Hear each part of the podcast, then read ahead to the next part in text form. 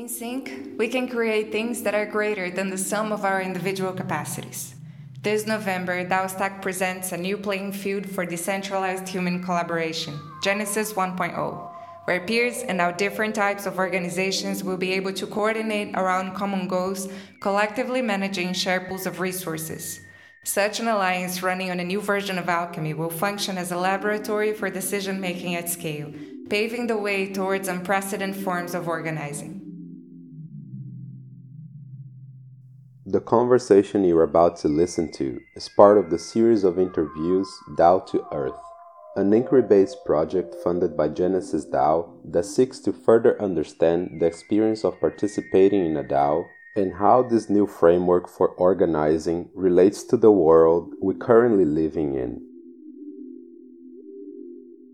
Yeah, thank you everyone for being here. Thank you for whoever's listening to this. And this is another episode of DAOcast, another episode of the DAO to Earth series. But this time we have something different planned, and we're going to see how that works out. So, uh, theoretically, uh, today's guest is, is Jordan from the org, but uh, we we had an idea and something that I wanted to experiment for a long time now, which is flipping the the the, the roles in the show and having Jordan as the host of this conversation.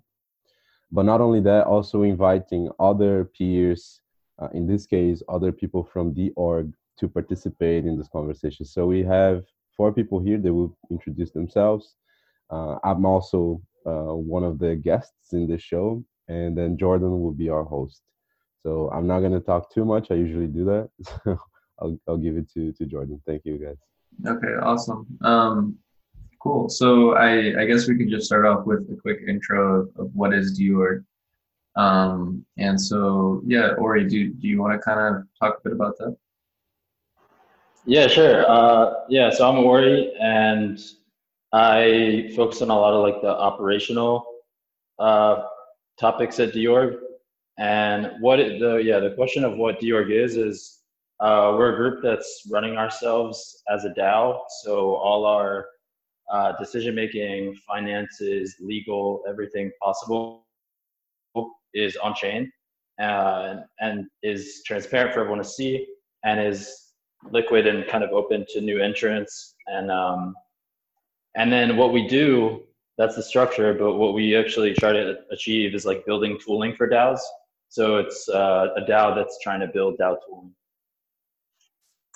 Yeah, and, and and kind of the like one of the main premises that we're trying to go after is trying to be this um, really kind of liquid development shop, um, like a, a liquid service organization.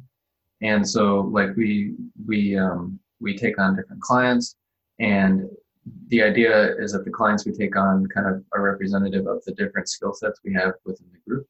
Um, so we're not necessarily cornered in into doing one specific thing but um, yeah, and and we have uh, different members joining all the time. And so, for instance, like we also have Caesar and Hector here, who who also work um, with within org, and um, their sets of development experience is much different than my my own. Um, and so it's it it's kind of fun because as you work on projects, you can talk with lots of different people um, and get get their thoughts on things because everyone just has a different background and um, and as a freelancer, you don't have to take on a project yourself. So um, it's it's it's very much like a really cool safety net to bring a project into, um, and be able to find peers to to execute on different projects with you. Um, yeah, and, and Caesar and Hector, do, do you want to maybe jump in to, to, to give some of your thoughts as well?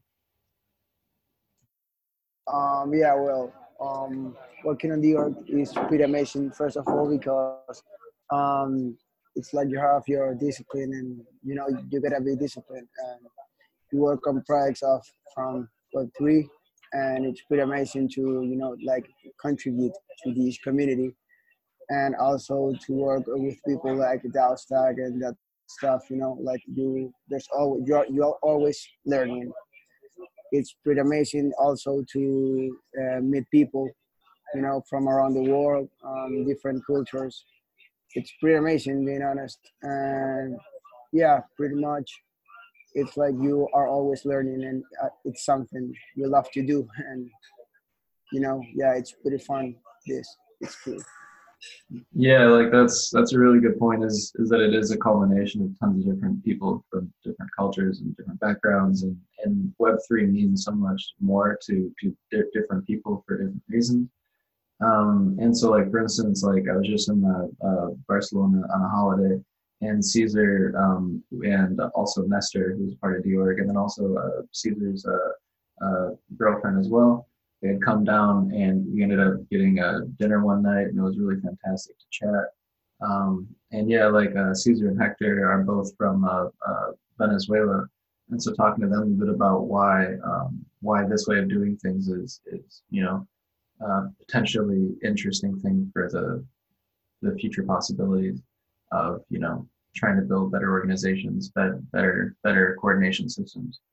Um, yeah, it was it, it was a really really um, interesting experience for myself because I've never heard a firsthand experience of what it was like to grow up in uh, Venezuela and see all of that happen.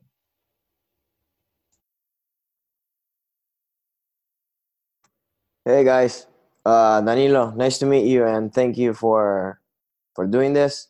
Uh, Caesar, happy birthday! We love you from the York family. Hey, happy birthday! A lot. Wow! Happy, happy birthday! wow! Um, I would say that what mind mind blows me the most is that one, the org does that. We don't have an HR department whatsoever, and that is freaking cool. Uh, another thing is our our capability of collaborating on open source projects and getting paid it's just insanely great uh, i've never heard of such concept before and that's really very important because it pushes forward open source communities and people also get paid. So you know that's actually game changing where you can collaborate in this manner and that's why i'm very passionate about working with the org. Awesome yeah and uh, does does anyone here have experience working um, like prior jobs where they were a freelancer or maybe just in a traditional corporation that that kind of helps you um, kind of see why this is interesting or or yeah like what what about this is different for you? I personally used to work for a venture capital as a, as a freelancer and it was always a pain to like get paid for work. Uh not only i would have to like um like send like a huge invoice with huge descriptions of all the work that i've done there was no github whatsoever so like you know, no pull requests, no way of proving that I've done work, and it was all up to the hand of the accountant. And I would also have I would have to wait for like a month and a half to like, get paid. And I don't know, it was just a very like crappy environment and crappy system where people would get where freelancers and contractors would get rewarded. So it really took me to memory lane uh, to see how the org has addressed those issues. That is mind blowing yeah so let's let's talk a bit about that. Like um how does dOrg actually operate? Like how how do we pay ourselves? So we have uh every every two weeks just like you know any regular full-time job except we're not full-time employees um versus waiting for you know um, the accounting department where you send an invoice and then whenever they want to pay you or whenever like uh, they have cash flow and stuff, or they're not feeling bad, that's when you get paid. Uh, here at the org, we just every two weeks we submit our proposals slash invoices. Uh, then our members cast a vote. They agree or disagree. Most of us agree. Uh, once you get a majority of the vote, uh, your proposal gets passed, and then you get paid. And that's it. Yeah, and, and like that that's kind of the beauty of it is is that that's really all we have on chain. Um, is that yeah, the, the, the only concepts we have on chain is is just like the shared pool of assets. Um, people have vote, uh, voting power within that pool, which that, that's another interesting concept of how you actually get voting power, um, which we'll talk about in a second. And then, um, yeah, once your proposal um, reaches more than 50% uh, majority, um, if it's not boosted, which boosting is is the concept in the Genesis protocol, um, which feel free to Google, but I don't think we'll talk about it here. Um, then yeah, like once your proposal passes, you'll be able to um, be able to claim your funds. And no no system is telling you what you can and can't propose. Um, so let's say like one month I do a little extra work and I say, hey, like I really think I should be, you know, given this this amount for this work that I did. There's there's nothing stopping you from doing that. So it, it really does feel like you're paying yourself, even though everything is um, by consensus of the group. Um, and so, but let's dig into really quickly, like what does consensus of the group even look like? Um, Ori, do, do you want to maybe touch on the, the reputation dynamics? Yeah, yeah. So we use uh, the DAOstack framework to actually run our DAO. And in DAO there's this concept of reputation, which essentially is just a balance associated with an address that's non-transferable. So uh, it's a reputation weighted voting system where if I have like uh, half the reputation that you have, then my uh, vote will have half the weight as your vote. And so the that's that's the only thing that's defined uh, like on chain, and then the rest is kind of like up to the DAO to figure out you know what causes one person to have more rep- more reputation than someone else.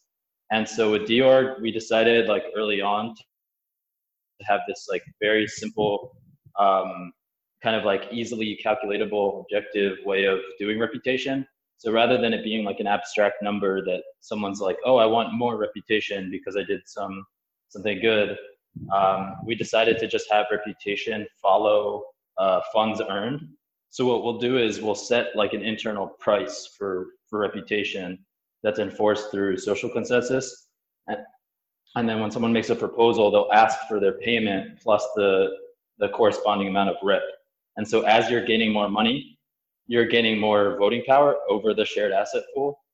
Um, and so like, let's say I'm working uh, full time for like two months. And so I'm racking up, um, you know, a significant amount of reputation. And then someone new comes in and, you know, first they're working part time and then maybe they're working a lot more. And then maybe I, I drop off, you know, like I, I get a, another job somewhere else uh, or I just stop contributing. So that person could overcome me as soon as they have earned the cumulative amount, you know, or more that I've earned. And so in that way, like the reputation or voting power is being like inflationarily like minted constantly. So you can think of it as like uh, analogous to shares in a company. Like, um, so if you were working for a company and like with every paycheck you get, you also get some fractions of the shares in the company. And so the more productive you are and the more you're earning, um, the more shares you're earning and the more like power and ownership you're earning. The whole there's a whole other question of like how amounts are decided that people are earning, but the idea is that if the DAO is being intelligent about how it's paying people, then there will also be this correspondingly intelligent uh, distribution of ownership. Yeah, I, I'll jump here. I, I have a few questions. uh, I'm, I'm hearing about, well, I knew about dOrg, but I'm, I'm understanding it better for the first time now. And I'm curious, I guess, about two things finances related at the moment. So one of them is what Or already touched on, which is um, how, how how do you decide on amounts? So do people do do people work by by by hour and then they have their own hour rate uh, if so what's a fair hour rate for the org and then a second question which is related to that is how are the funds being inputted into the dao? So you I, I imagine you have clients and then those clients pay you and then that comes into the the, the community not the community fund but the dao fund. Is is that how it works? Yeah, um, like the, the the first answer that's the simplest is is that all um, contracts that we sign, because our our DAO does have like a, a, legal standing, so that we can sign contracts with traditional uh, uh, organizations. Um, on that contract, it actually has the address of our DAO, um, and so it says you send all funds on chain to this address. Um, and so yeah, like it, all, all of our funds get in, inputted to the DAO, and and then they get later distributed to the people that are doing the work for for that specific project. Um, we we we keep track of the different projects and the different funders that that give us funds. Um, so so that's kind of some uh, internal bookkeeping that we do.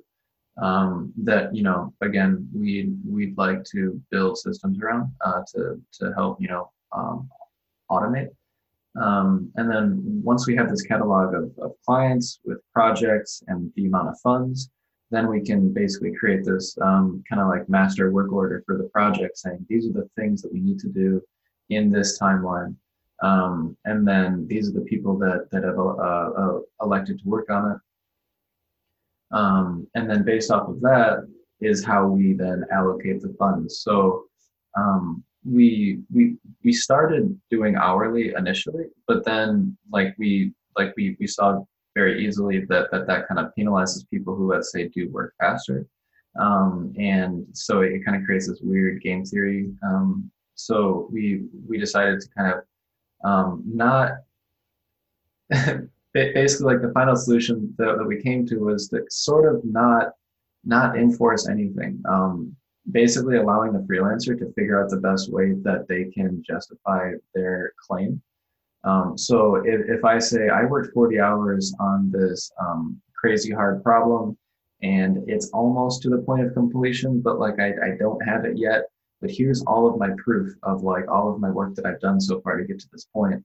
Um, and this is what I'm asking for, like a, a 40 hour equivalent to pay, then then people have enough um, proof to basically say, okay, yes, like this is worth it, even though it isn't cut and dry, this deliverable. Um, or if I said, hey, you know, don't even think about my hours, just think about what I've done. I knocked off these three deliverables. Um, here's my proof of work. Um, this is roughly about like 75% of the project. So I'm going to ask for roughly you know, 75% of the funds. Um, you can also do that as well. Um, and so, yeah, like that's, that's something that we, we, we very much have not tried to write smart contracts around that process yet because we really do want this process to be flexible um, and not kind of prescriptive because for different groups and for different projects it, it can work very very differently um, for instance like a design project um, you're very much iterating nonstop trying to like refine something to what the the, the customer likes. And it's not as um, ob- objective as a development task. And so for that you may want the log hours. Um, so yeah. that's nice uh, because to me, I, I might be wrong, but my feeling is that with that kind of flexibility, flexibility, you not only allow for different types of of work, but you you also almost like create a, a, an environment where trust is something that exists like you so one thing I I, I kind of don't like so much about the whole um, blockchain space as a whole, which it's kind of ironic because it's the the, the main thing at it, at its core is the trustless kind of environment. Why I dislike it sometimes because you my feeling is that that kind of environment tends to it, it doesn't really foster uh, empathy. It doesn't really foster, you know, human traits that are very unique to our species, uh, in my opinion. Uh, but what it's describing to me, it kind of it kind of works around that the, the the trustlessness of the blockchain, and it actually fosters or it it incent I wouldn't say incentivize, but it opens up space uh, for a dynamic where trust is important. So when I say I've worked so many hours on this thing, of course I need to submit a proof, which is the work that I've done.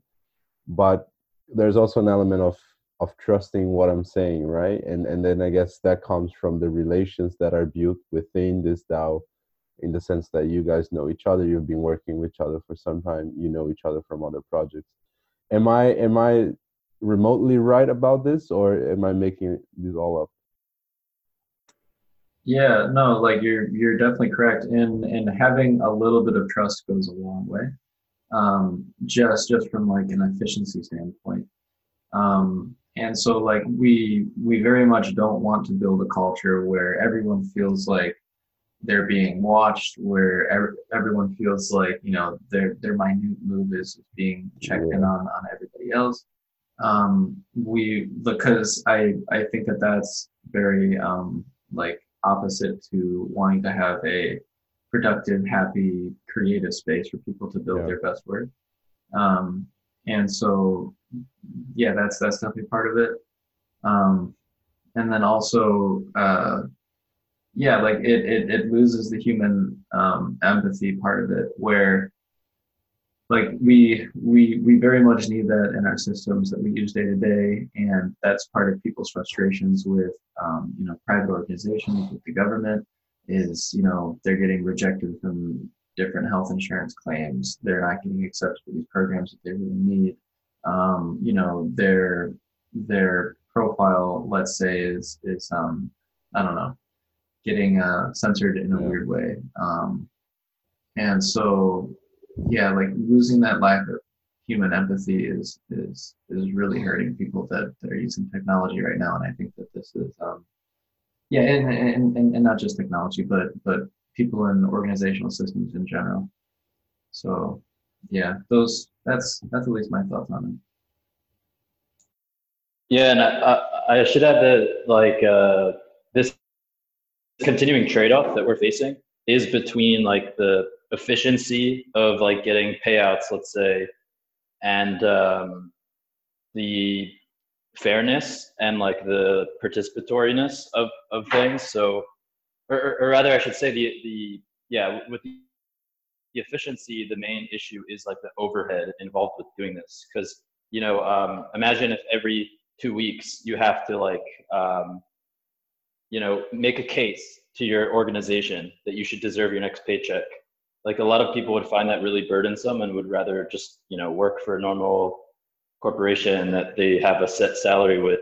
And so the goal for us is like not sacrificing that like flexi- that fluidity Mhm. um, and that like meritocratic aspect, but also without adding undue burden to everybody to, to become like a, a self man, like a project manager of themselves, because that's asking pe- people a lot. But but we are, yeah, it, it it it's a push and pull because sometimes it does feel burdensome to do this, but then we're also constantly learning ways to make it less burdensome. So for example, uh, we use like a host of these like different uh, markdown file templates so that you're not facing a blank sheet trying to like prove what you did, but it, it fits within this context where you see everyone else's claims and you just do a quick one liner like, you know, fix this issue, link to the PR, um, you know, troubleshooted this issue for an for five hours. And so it's just this like really quick, quick, quick. And it's something that, yeah, we want to build uh, software around so that it's not just like a endless trial and error, but that some like principles are being taken out of that and then turned into like easy to use tools. Mhm. Yeah, because we we have definitely gone through multiple different iterations of doing this, um, and like we we really do think that we're starting to hit like um we're, we're starting to find something that you know has a great balance between trust and trustlessness, and then um, just has uh, good game theory around trying to um, you know audit things, but then also maximize um, payouts, let's say, for, for the different workers. So yeah, and and and so hopefully like we're we're gonna be trying this out in the early phases of this next uh, year. Um, and then yeah, like if if it really starts to, to work the way we think it will, then yeah, like we we'd love to start to enable other groups to to to do this this similar thing.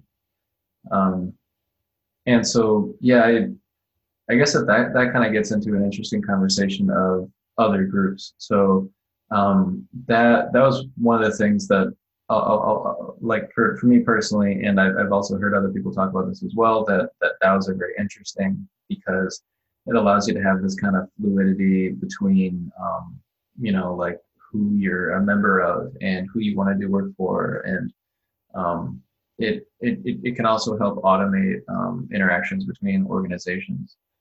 And so, um, especially when you know both organizations are on chain, and so um, working with Genesis has, has been really cool because because that's where DR uh, uh, had had first started off, um, and going larger scale than that, we we really do want to set up um, different on-chain relationships with different organizations, um, whether it just be you know a um, a DAO that that is a grant DAO like Genesis, and we say that we we will do this set of work um, and we will give you monthly uh, re reports on the work we're doing for this set amount of funds.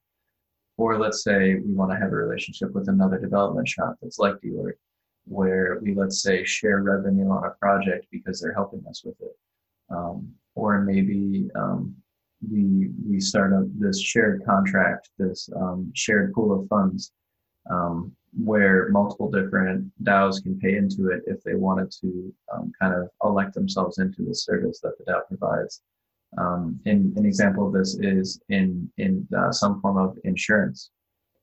And so, for the uh, a great example of this that that Ori had brought up in the past is that um, there's this concept of uh, invoicing uh, in, invoice insurance, um, basically where you can get money before the work is actually done where you get the money then from the client and you use that to kind of pay back like your initial loan.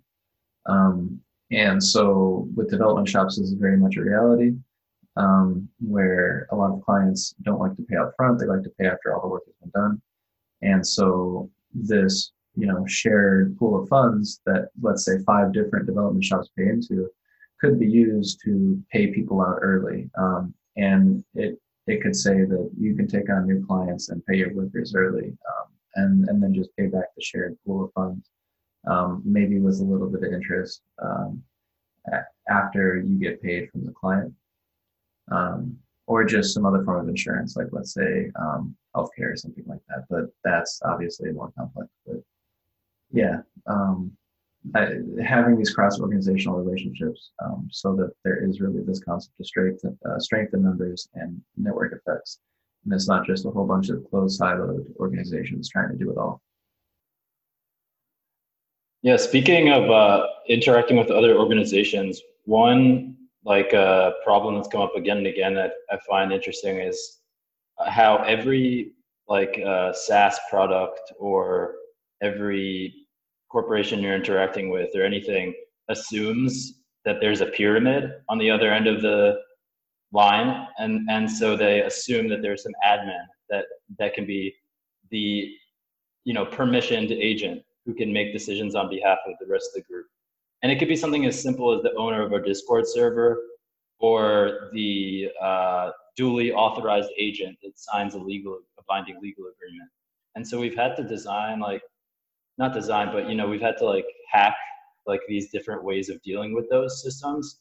So um, everything from anything from like saying, okay, at, at, a certain rep level, like let's say the top four rep holders get get to be the admins on Discord, um, or another like another trick we came up with is the issue of like entering into legal agreements.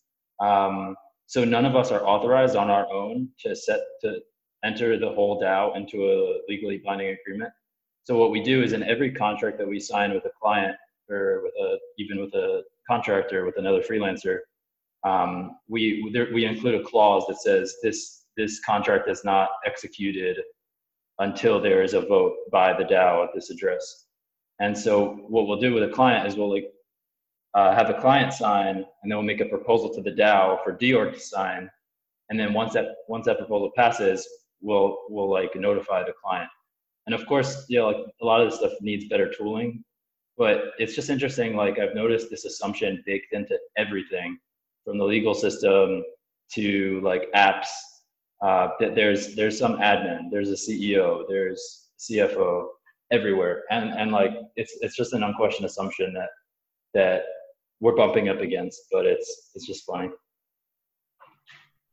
That that's really interesting to hear, uh, because that that to me that really shows the how we're reaching this this this frontier really, and it's not it, it, it's of course a tooling frontier where all of the tools they will require a kind of admin or something but it's more than that it's a cultural frontier where people who are interacting with the org they expect to be even even when the entire thing is framed as a decentralized organization it's on its name people will expect to have a, an admin to talk to that that's amazing. Uh, and well it's, it's amazing that that you guys are, are managing to hack that uh, in different ways. And speaking of hacking, uh, and and sorry, Jordan, to come up with questions here. I, I don't want to No, stick please, please. but I'm really curious about how you guys have have done the legal work of of dOrg, and if I'm not mistaken, the first legal DAO to ever exist, right? Sorry, that was muted. Sure, yeah, i, I can answer that. So, uh, kind of taking it back to when we were starting out and like started accepting funds from Genesis. So uh, we had a proposal to Genesis to build this uh, GUI for DAO for DAO launching, and so we had accepted those funds uh, to a multi-sig that was controlled by the active contributors to dOrg at the time, and then um, yeah, a couple things happened once we started getting additional clients and additional contributors. Is one one thing we realized is that like a multi-sig was not sufficient because we wanted this like dynamic reputation weighted control over the funds, not just a binary yes no. And but that's sorry, that's like a, a side tangent. The other thing we realized is that there's this bottleneck to how serious you can be without having like a legal entity, right? So someone working uh, and this being their primary source of income wants like uh, a 1099 or some sort of tax form in their jurisdiction to report their income. And similarly, uh, clients, uh, corporations that you want to get paid by, you know, they, they need to sign a legal contract um, for their, you know, their bookkeeping and their compliance and everything. So we're like, okay, so we basically need we need a legal entity. We can't just be like hackers with a multi-sig anymore. Um, and we also don't want to compromise what we already have going here. Like this is interesting. We want to grow this into like a, a full-on DAO. Um, and so the the design the design constraints for us were like, okay, let's get a legal entity that gives us legal personhood. So we have like a business ID, we have and like limited liability uh, protection for members, but we don't want to have a executive like we were talking about bef- before. We don't have an admin that can short circuit everything. Um, yeah, we, we don't want to be kind of forced to have these weird uh, archaic requirements like a like a board meeting, you know, every year or or yeah, other like random formal requirements that just didn't apply to a group of people that's distributed around the world and has a trustless way of managing their funds. Trustless in the sense that you can yeah you can see every single action that's taken. No, no one can steal from our company. You know that's an interesting thing that like i've been i've been hearing about lately how like Yeah. a ton of companies have have to deal with like employee theft um, or like an executive at the company secretly like stealing money. Because some admin because the bank makes you choose an admin right? Have full access to the bank account. And that's something that every company has some admin or a set of admins that have you know uh, like full full access to the bank account. So anyways um, so we have this system that doesn't have a lot of the vulnerabilities that traditional companies do but yet we're living in a world where all legal entities like all the formalities are assuming all of these weaknesses. And so they have these formal requirements to like um, avoid them. But anyways uh, we were looking at what's out there like what's super lightweight and like unopinionated where we can just like have the entity and it doesn't really affect the way we're already functioning. And we kind of narrowed the search down to uh, like vermont and wyoming which had it was also malta but their, their law was a bit weirder. Um, but anyways like uh, basically what these like uh, states had on the books were laws that like specifically said the the legal entity can be defined on a blockchain like you don't need to have this like paperwork that is the source of truth instead of the paperwork being the source of truth this this code that's living on um, a database, a public database, is the source of truth. And so, yeah, I've heard of other opinions, like since we did this, that maybe you can like, use existing laws to do this as well. That you don't need a special uh, le- legislation to help you out. But the the nice thing about having, like, we ended up going with Vermont, and the nice thing about having being in a state where they have a special law in the books that says this is that there's less uncertainty. Like, Mhm. um, we know that, you know, like, uh, let's say one, one of the contributors sues another contributor because they say, you, you know, you promised me this amount of money and I got this amount of money. Um, and like, you might go to the court and then the judge might say like, okay, like, you know, where's the agreement about this? And you say like, oh no, well, you know, we, we actually just, it's this like vote weighting on this digital system and they might, you know, laugh you out and not uphold any of the like Yeah. you know they might they might make a ruling against someone that like puts their personal assets at risk or something um, even though it was this like we all kind of made a, a blood oath at the beginning that code is law or whatever you know whatever we choose Mhm. so so that was why it was like nice to go with like a safer jurisdiction where they have explicitly said you can do this. And so yeah anyways we we got connected with like uh, these lawyers in, in vermont who were familiar with the law and they helped us like uh, basically define all the initial documents we needed to get it registered. And in a way that that it was a long back and forth uh, to do it in a way that the legal agreements would reflect what the DAO was doing and not the other way around. Uh, so essentially, we wouldn't be like uh, having to change the way we were doing things just because we had a legal entity. Like the legal entity would be designed around how the code worked. And yeah, so that that's that was a process uh, that took like probably two or three months, and then we have this entity. And since then, like I was talking about earlier, we found these like hacky ways to make it work with the rest of the legal system, like contract law. But yeah, formation of the company, um, we've we've open sourced like uh, all the legal agreements that were involved in that. It's on our one of our GitHub repos. So we're hoping, and I, I think this has already happened like uh, at least uh, one, one one or two times. We're hoping other people could just like take take that and run with it. Mm. Um, but you know, taking their own precautions. Yeah, and um, like d- digging more into the details, like um, how does you know like legal ownership of the organization work, and then also how does um, like legal administration, like uh, basically interfacing with the the state work?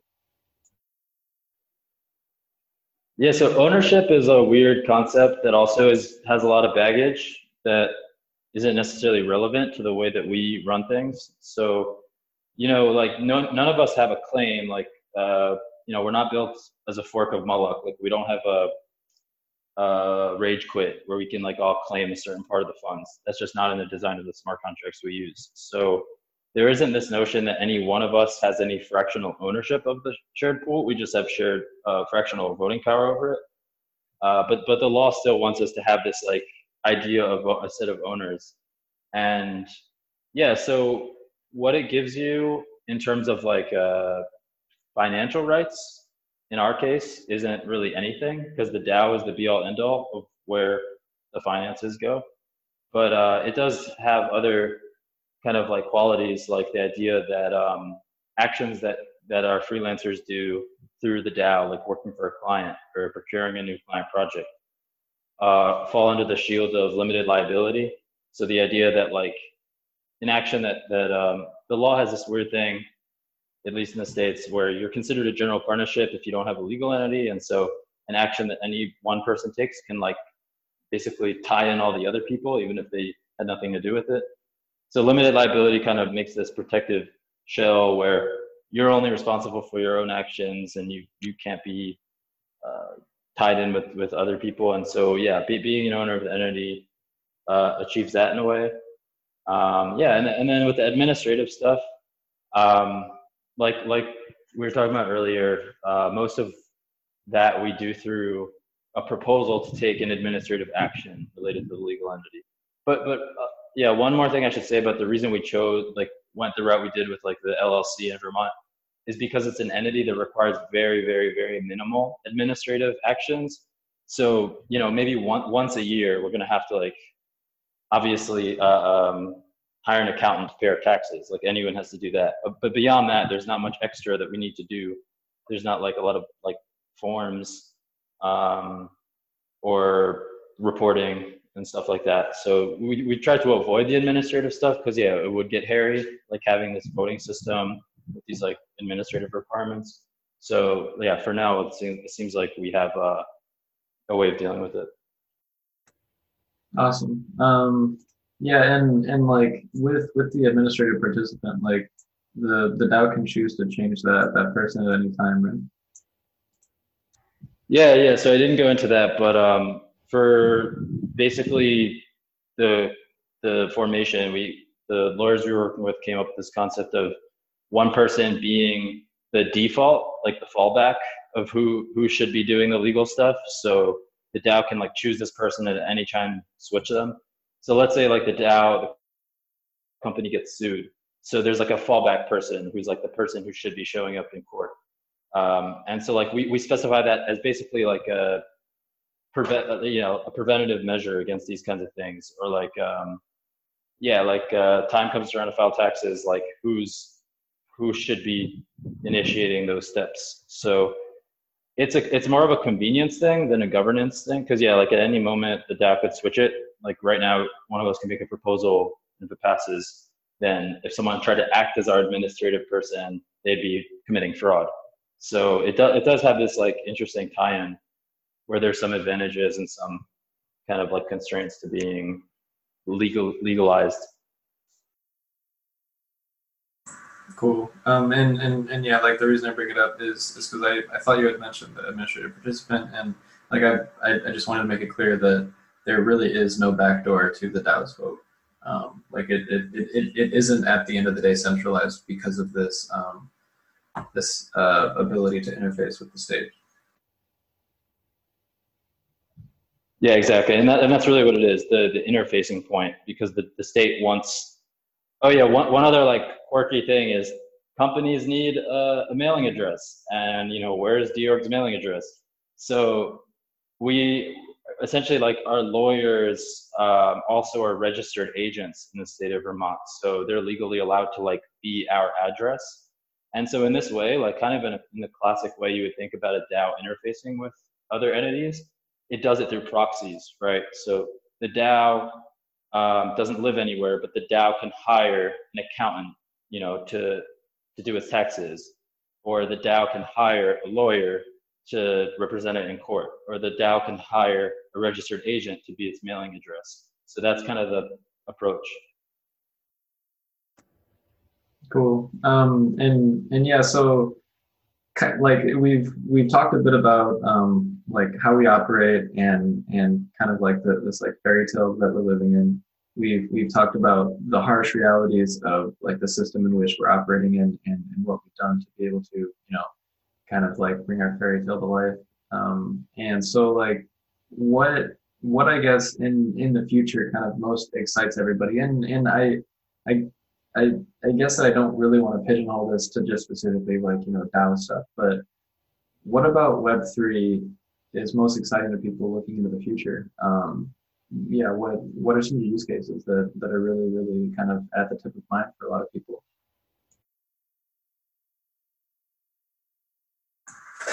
I can go ahead and start. Um, I I really think that um, in insurance could use a bit of heart um, and I, I, I, think that making an insurance now um, in some way work would be amazing. So that, that way, you know, one, people could have a little bit more assurance that their, their claims for the things they really need would be able to be filled. Um, and then also potentially give another um, employment possibility for people. Um, so that people being insurance auditors um, could potentially become like you know equivalent to being a higher paid Uber driver, let's say, or something like that. Um, so yeah, in in insurance that for me is is something that I think is really fun. Yeah, this this week uh, was a what to me was perhaps one of the biggest news of of Web three in of the year. So I don't remember who it was, but this this guy he he managed to implement to natively integrate a, a Aragon entity, Aragon DAO, into a subreddit Uh, community. And I haven't really checked how it how it's working, but it seems that you can now interface with the DAO through through Reddit. And I found that to be really powerful because it's it's it's a, a step forward towards bringing the technology to people who are not necessarily interested in the all in, in all of the in all of the technical details of centralization and DAOs and whatnot, but people who would benefit a lot from more distributed, decentralized uh, community management tooling and methods. So I, I say that just to point out that, in my opinion, community building, community um, weaving is something that would benefit a lot from these technologies, and not only in regards to tech communities, but actually mostly in regards to other communities who struggle to coordinate, who struggle to find ways to do things beyond chatting or beyond you know exchanging things online. Uh, communities that that would really bring a lot of value to themselves and to others if they could interface with other organizations, if they would have ways to um, yeah raise funds and then allocate it more distributely uh, yeah. So that that's one big topic that, uh, that i see as one of the perhaps one of the the things that would bring web3 to to where it should be in terms of adoption. Yeah i i also like have, have, have thought about that concept a lot because I, I don't think at the end of the day people will understand what a DAO is, and I don't think that they'll even really know that they're interfacing with something that's on chain. Um, but they'll know that they have an ID and they'll ha- they actually have the ability to let's say vote on something or yeah like ask ask for funds from a shared pool of assets. Mm-hmm. Um, and yeah, like Reddit is an awesome use case because um, you know people come there to express themselves and then to also share ideas. And then now, what what if you add the the dynamic of getting those ideas potentially funded? Yeah. Um, and and so that's that that's a really really interesting possibility in the into the future. Um, and and and then also yeah, like hacking the existing systems, like not not just hacking the existing websites, like let's say Twitter to tip people or Reddit to to be able to form DAOs, um, which which is uh, definitely amazing, and I I think will certainly take off um, but also like hacking the legacy pe- people systems um, that we take for granted. Like, for instance, I was talking to my dad recently, um, and he lives in a, a very like uh, sub- suburban neighborhood, and they have the concept of a, a homeowner association. And he was a bit disappointed that he couldn't have chickens in his backyard because the homeowner association said no. And, and, and, and so then I started asking him a bit more questions about like, you know, what, what is it like interfacing with them? It, it, basically boils down to like a few privileged in, in individuals who had kind of moved to the neighborhood soonest. Um, they're the, the main members of the uh, HOA. And um, not a lot of people participate in it, and not a lot of change happens within it. Not not not a lot of you know ratifying of rules or creation of new ones happens. Um, well, there there certainly is creations of new ones because you know if your neighbor puts up an obnoxious shed, you you you bet that they're going to do something about it. But but anyway, like um, you know, trying to trying to change up the existing systems um, through kind of understanding what the new systems bring. Yeah, absolutely. Yeah, I agree with Jordan. Like at the end of the day, um, the real user, the final user, doesn't know what happens. You know, we have the other technologies, and like the user just want his photo to be uh, uploaded to Instagram, for example, but he doesn't know like his data is you know uh, uh now someone owns that photo. So like you know it's a huge step in the technology because that is going to be decentralized. For example, in universities, where I don't know if you want to know if uh, if someone uh, graduated from I don't know Harvard, you can check in Harvard uh, decentralized you know data and you can it's public at the end of the day. And yeah you know like it can uh, it can it will help in any field at all because data your data is going to be like yours. It's going to be decentralized at the end of the day. And yeah it's like it's amazing all the use cases where, where we could go you know? And it, it's just starting like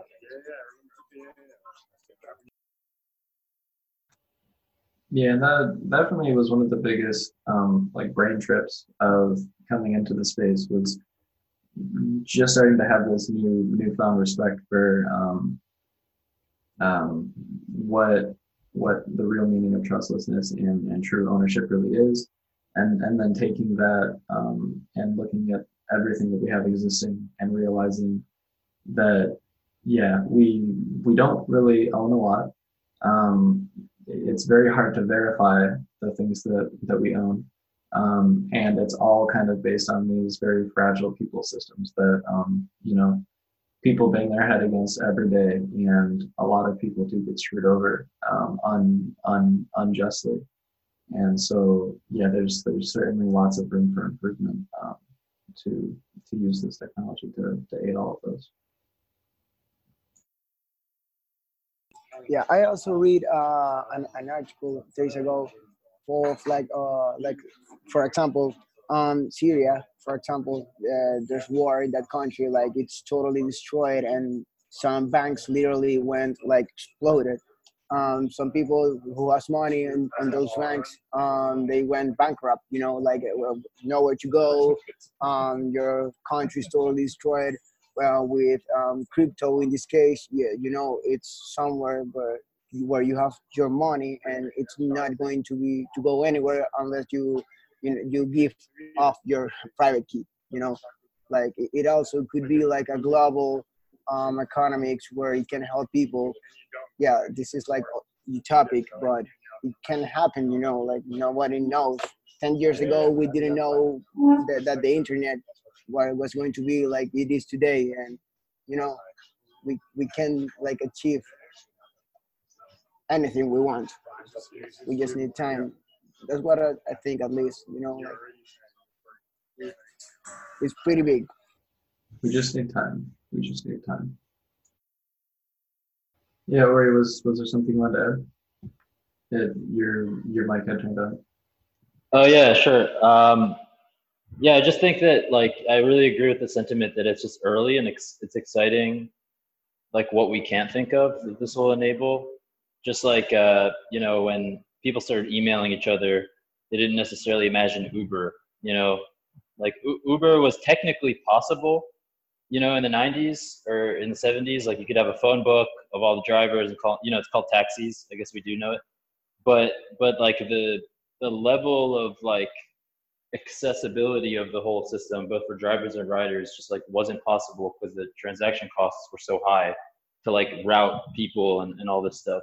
So, anyways, like there's all these invisible transaction costs to what we do today that we don't realize, just like Jordan's example of like the three assholes in the homeowners association who basically run it makes people forget that like they can be a part of governing, a part of uh, having a voice in all the systems around them. So I think today we're really used to not having a voice in most things that we interact with.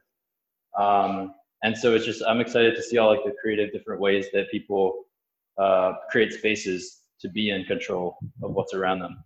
And it could be something as simple as like having a shared fund with your roommates for you know funding your shared expenses and donating a bit to charity every month and investing a bit every month in the stock market like it, you know it just it can get to these like when you have the level of creativity that uh, the the web enabled with media, like we don't have that yet with with value with with finan- financial um, assets. So we're used to thinking like, okay, like uh, I can make this app tomorrow that like renders videos about this topic in this fancy way and then sends you to this video if the suggestion algorithm thinks that you'll like this thing. And so like we, we can create these pretty freely, but like money's off limits or like voting uh, in a in, in like a high number of people is off limits. Like anything that's sensitive is still off limits to us. So like once anyone can, um, and that's where we're at this point where we have these like really primitive tools, but we do have the tools to build anything we can imagine, even if it involves money, uh, is when you start seeing crazy shit that blows your mind.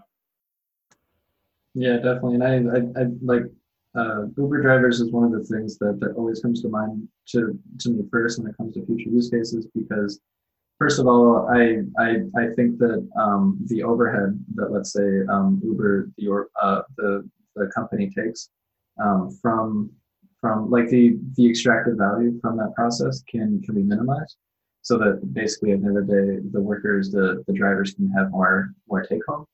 Um, but then I also think that um, there can be also um, this concept of like um, basically like shared value um, or, or or shared services between the different uh, Uber drivers, so where they could um, you know uh, elect themselves to in uh, an insurance network or basically sign up for some other type of benefit, um, or you know like not not have to stand up their own personal legal entity um, in order to um, work with with Uber the organization. Um, basically, like the same way that um, is a freelancer cooperative of developers, you potentially have a freelancer cooperative of drivers. Um, and like I've I've I've talked talk, talked about this concept a lot with different Uber drivers because like not just Uber but with um, different ride sharing drivers and like it's it, it's funny how easily they get it. Because um, like you know we we very quickly you know just talk about life. One of the first you know small talk concepts is what we do.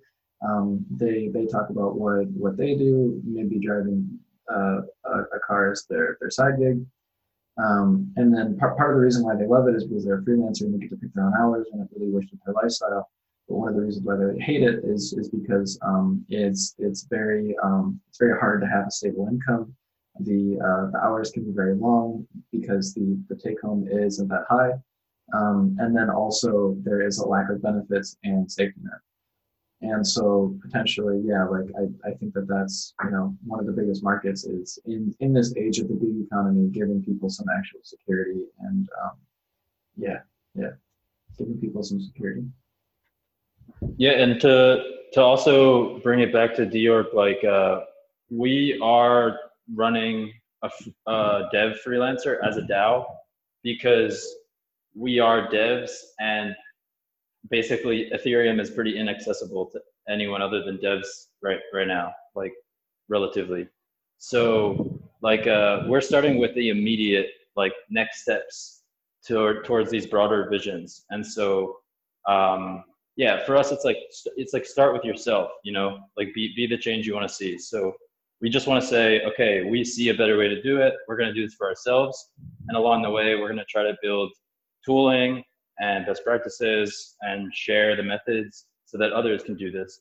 And so maybe a year from now, if we're talking again, you know, maybe there is a, a freelancer driver co-op DAO. You know, because maybe the the UX has gotten 10x better and the transaction costs have gone 10x down. So yeah, that's like why it's really exciting uh, to be a part of dOrg. One because it's it's real, it's happening now. It's like we're working on um, projects for clients and we're running ourselves in this democratic way. But also we can all see just over the horizon to like what this looks like if we if we do it right and if like the whole ecosystem does it right. How long is the now? How how old? Sorry. Yeah, so it began as like a thought, um, like a, a very early developing thought, uh, like very late 2018. Um, and so at the last DevCon that was in Prague, that was where um, I met Ori and then also a bunch of other members of the Genesis community. Um, and, and also um, Jem from uh, one of your previous podcasts um, who works on uh, DAO, uh, DAO Incubator, and also with Aragon Black.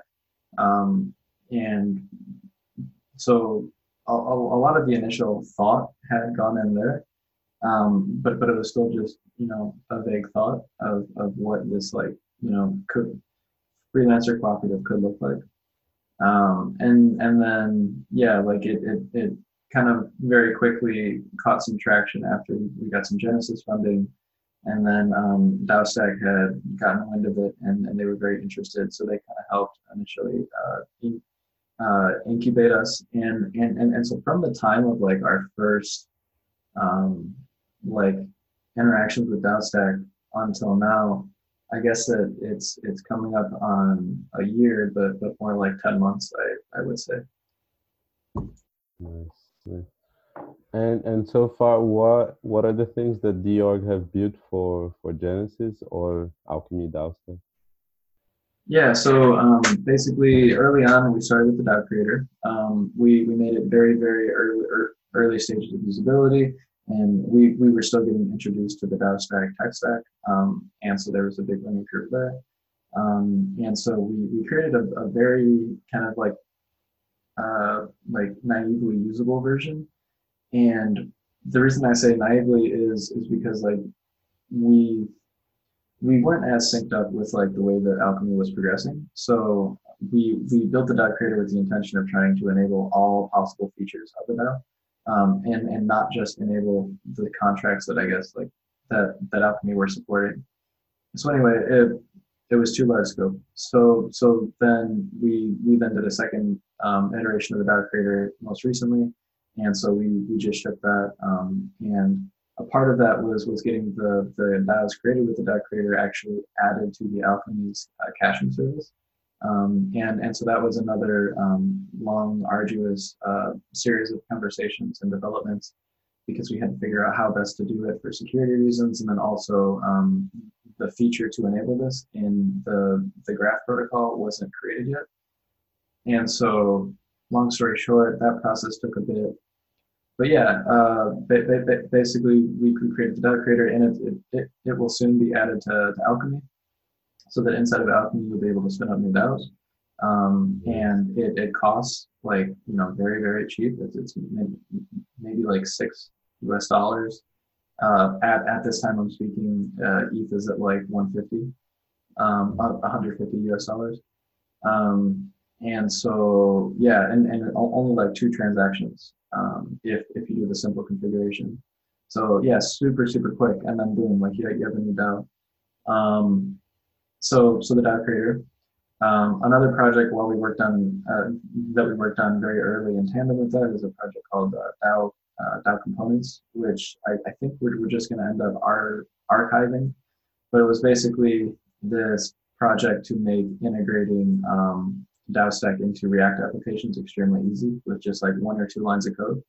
Um, and so that that project is currently sitting in a repo and it's it's it's usable, um, but like there's some feature improvements to make it really usable. But it's it's a really great out uh, uh, it's a really great hackathon um, package if, if, if you want to in, integrate DAOstack DAOs into your hackathon project like that, that will allow you to do it the same way that with um, Uniswap, you have like this like Uniswap React package that, that you can add Uniswap to your application really easily.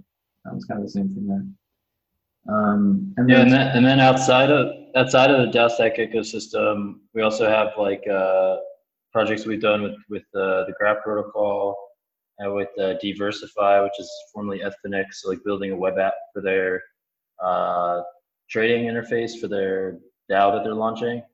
And then uh, with Gnosis, we were working on a, a, fundraising tool for DAOs, so like a bonding curve based um, fundraising tool, like specifically for the DX DAO, which was launching at the time, but then also now generalizing it to any DAO.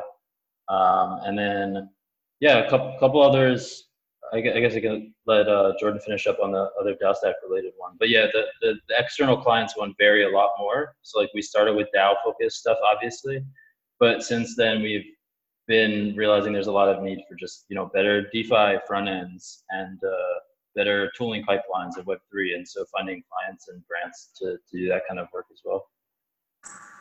Definitely, definitely, and and and yeah, like a, a, a few more DAOstack specific ones is um, uh, Caesar and, and, Hector are working um, on the uh, underscore protocol integration to Alchemy, which basically allows the DAO to manage a wiki of documents. Yeah. Um, and so that's super exciting because now DAOs can have um, these like decentralized uh, governed um, you know, uh, official documents. Yeah. Um, Yeah. Then uh, another project that also Caesar and Hector worked on was this um, uh, microservice to pay transactions so that for hackathons, when DHAC uh, di- distributes uh, voting power to people, um, they don't have to pay the initial transaction cost to claim that voting power. Um, they can use this this microservice and, and it'll spend spend money for them to to get get their initial voting power in the DAO. Um, and so we, we developed that. Um, and and then also ju- just like uh, various um, alchemy improvements, like um, Hector's working on this this alchemy improvement for being able to export a URL that serves as, as like a scheme template, um, or sorry, a, a, a proposal template. So basically, by clicking on a link, it'll take you to the proposal page, and it, like all the fields will will be filled out for you. Um, we've also helped with um, just like various different stack um, issues and improvements because we we are like one of the the the first external parties to start building on the DAOstack, and so with that we we found a lot of um, areas of improvements for other developer teams to be able to easily like use it. So um, yeah, we've we've been helping kind of be the main like guinea pig when it comes to integrating a lot of their uh, their libraries and stuff into uh, external projects. Um, and yeah, that's that's kind of what I can think of right now. But yeah, feel feel free to check out our GitHub. Um, it's just uh, github.com slash dorgtech. And then um, also just feel free to drop by our uh, website, which has links to all of our other things. So the website is dorg.tech. Yeah, I, I was checking on the website that you you have a it's kind of join us kind of form, and well, I must say I felt very tempted to to write it down, although I I don't consider myself a developer or or a technical person, so that's uh, that leads me to another question. So how is how is dOrg in terms of skills and, and especially in regards to non-technical skills uh, Yeah. yeah Yeah, so so first off, feel like please feel feel free to fill it out. Um, it's it's really not like we we are a dev shop, but dev shops are not just devs only. Um, basically, like we we we have people that um, for for instance, we have Megan from a a, a project called uh, uh, Vera Ledger who works with us on taxes and kind of like general business ad, administration things. Um, we also have a bunch of different uh, people that are interested in de- design for software. Um, and then also, you know, like I'm, I'm sure there'll be plenty of opportunity in the future to get people who are interested in uh, uh, copyright and, and writing. Um, and, and, and yeah, like it, it is very much kind of a choose your own adventure, but it's, yeah, it's, it's all the traditional needs around like a, the development shop. yeah nice nice Yeah, and one point on that, like look, looking ahead, uh, there's this um, kind of idea that we go back and forth on on like growing dOrg and like expanding our skills and um, size versus like forking dOrg. So it's like growing vertically versus horizontally. So um, we do like like the idea of uh, small like like we were talking about earlier, like trust, uh, uh, low trust kind of DAOs, um, rather than like big ones, you know, for software development especially. So, anyways, um, like uh, we'd love to start helping groups of people uh, create their own DAOs that are maybe like a dOrg style DAO. And so, one of the tools we're working on uh, to enable that is a new version of the DAO Creator, which is like more kind of template focused and uh, then the other tools that we were talking about, like the legal uh, formation stuff and the fundraising stuff. So kind of packaging those all into a toolkit that lets people, you know, not just join dOrg, but maybe fork dOrg.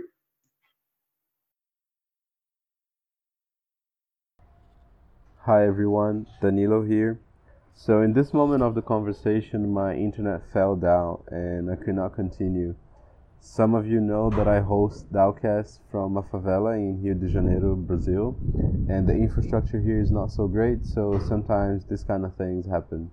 Luckily, though, this time we had Jordan as the host, and he kept it going, bringing it to an end. So I would like to take this moment to thank you, Jordan, and all of the other dOrg members for this amazing chat, and give him the word again to finish this episode. Thank you. Yeah, did uh did we lose uh Danilo? Is everybody else here? I guess so. Yep, still here. Got it. Hey guys, I gotta go. Um, thanks for letting me be part of this. Yeah, definitely. Uh, thank you so much, Lisa, for coming. Um, and yeah, uh, I, I, I guess we could just cap it off right now since um, Dan- Danilo looks to have uh, lost uh, connection. Um, and so yeah, thanks, thanks everyone for coming. This, this has been super great um, to, to kind of explore what what dOrg is and, and what what the future of, of DAOs and Web three kind of holds. Yeah, it was totally amazing. I would like to be to do this more often. Uh, Same Well- here, definitely. see you guys. Take care. Take care. Bye, everyone. Yeah, thanks for hosting, Jordan. See ya. Later, guys.